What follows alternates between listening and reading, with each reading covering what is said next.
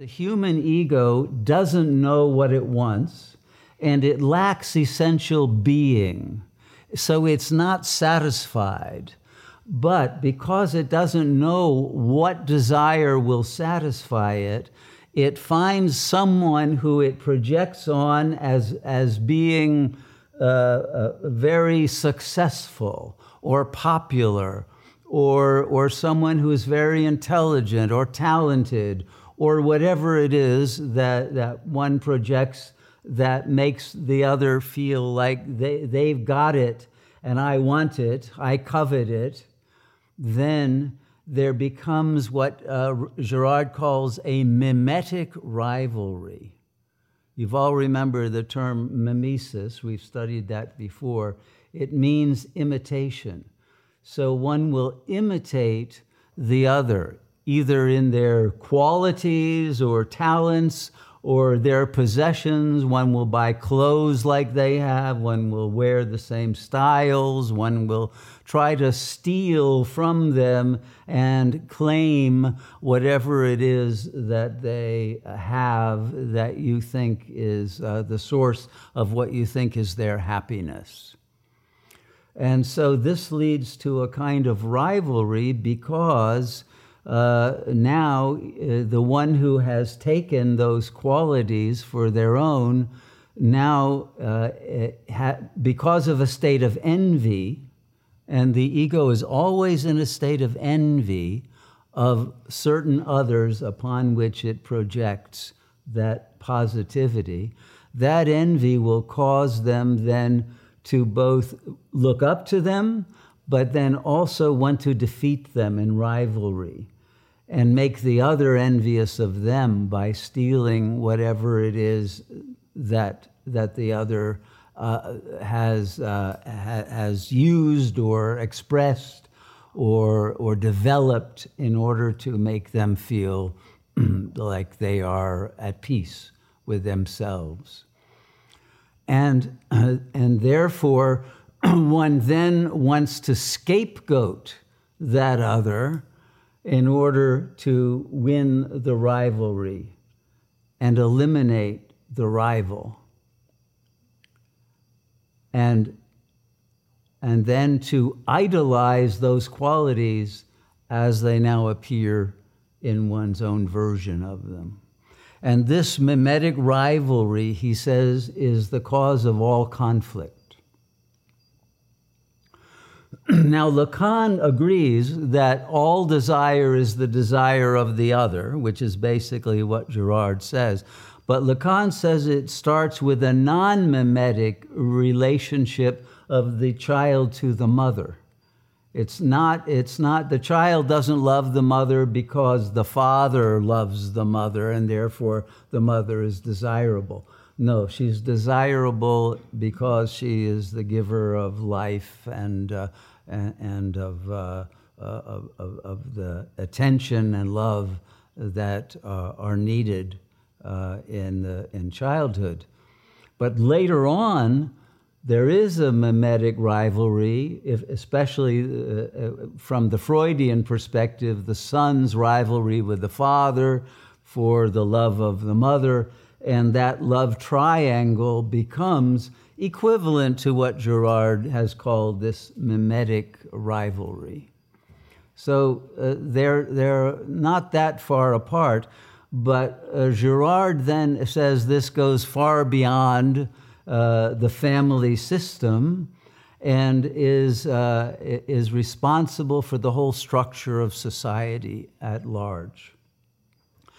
And because of that structure, there are scapegoats, and those scapegoats in, in earlier societies, which are, have been called primitive, result in a, a crisis, a mimetic crisis, because there is a contagion in which everyone becomes rivalrous uh, for a particular uh, person who has something that the others don't have, or they all want something that's in short supply, and the rivalry becomes so intense that the society is about to fall apart or, or be in total chaos and conflict with one another, and they have to find a scapegoat to sacrifice.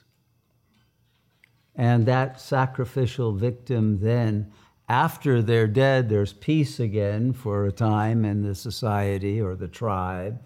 And then that peace uh, is then also projected onto the one who was sacrificed, who then is remembered as uh, the founding father or mother or, or being who uh, can then be idolized because they're dead. We see that in the modern world. There are people who are become too famous for the ruling elite and they're assassinated, and uh, afterwards they have holidays named after them, you know. So I, I, I think that's a pretty common uh, kind of phenomenon.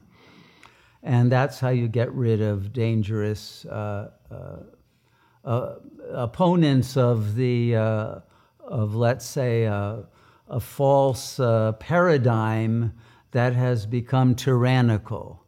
And, and so we see a situation where uh, in the modern age, this tyrannical control has gotten out of control.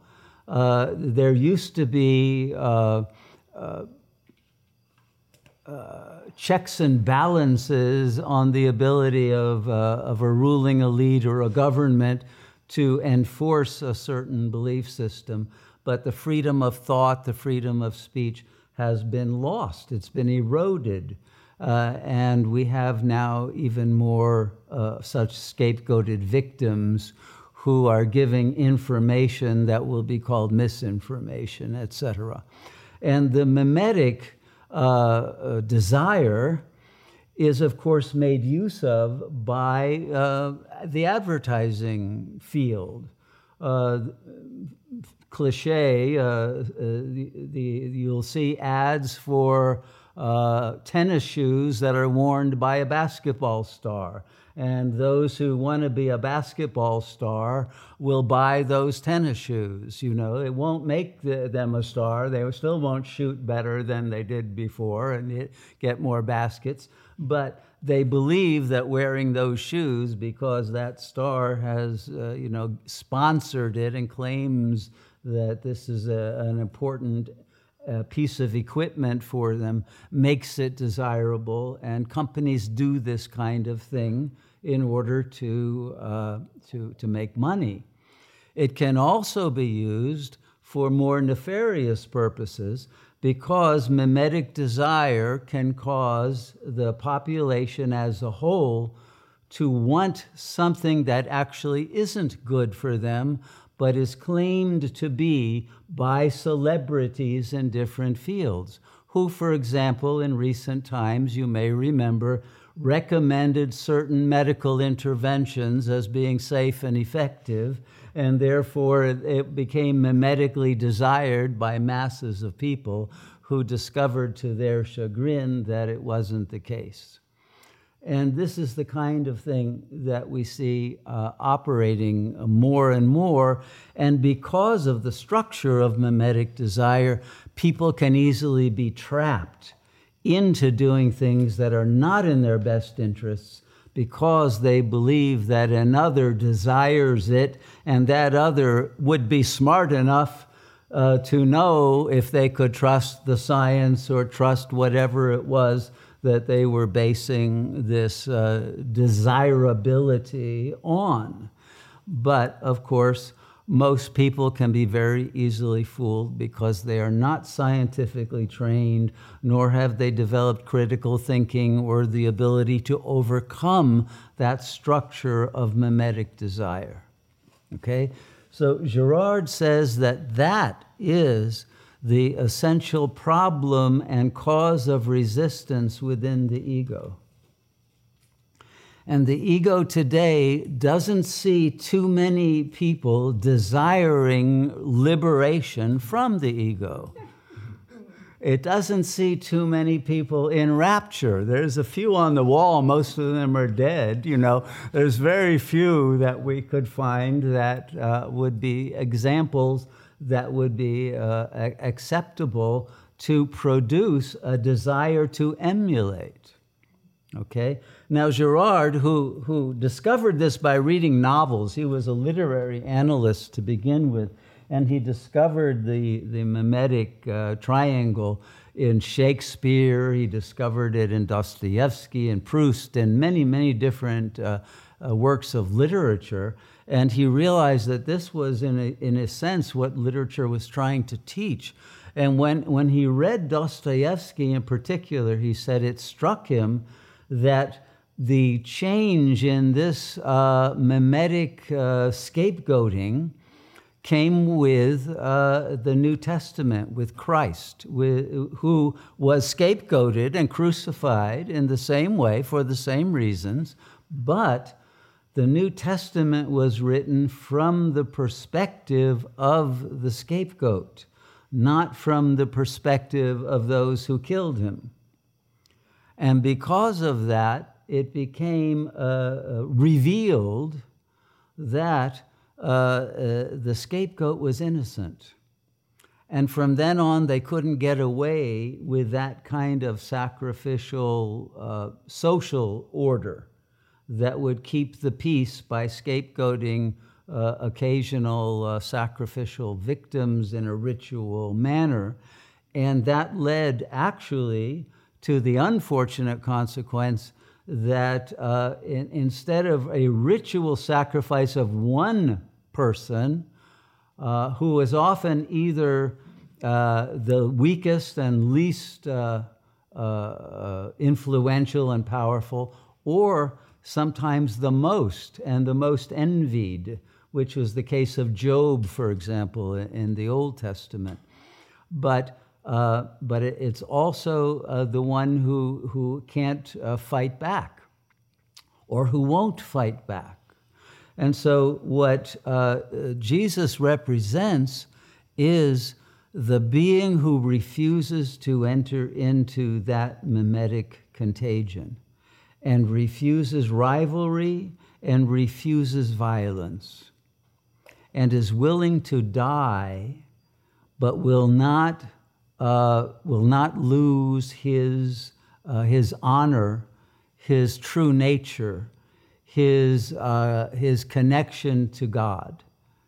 And so is willing to go through a crucifixion because he or she, because many women, probably more women, have been scapegoated and murdered, executed, burned at the stake over our, our historic uh, time uh, than men, uh, like Marguerite Porete, for example, and, and uh, all the women called witches who were, were not following the, uh, the order of, of the society. the, but, but found a deeper wisdom within their pagan traditions, etc. So uh, the, the willingness uh, to know that you are an eternal being whose body can be killed, but your spirit cannot, uh, is willing and able to go through life with dignity and empowerment and, uh, and divine beauty and wisdom and the power to speak the truth, regardless of, of how one is opposed or attempted to be silenced and that this is the role model to be emulated. And the only way out of uh, the trap of mimetic desire. And if you read the, the New Testament, after uh, uh, Jesus is uh, taken by the Romans. Thank you for listening to Spiritual Teachings with Shunyamurti, recorded live at the Sat Yoga Ashram in Costa Rica. To join us for a life changing meditation retreat, or to make a donation to support this transformational work, please visit our website, www.satyoga.org. To access more teachings or guided meditations from Shunyamurti, please visit the members section of our website or our YouTube channel, Sat Yoga Institute. Namaste.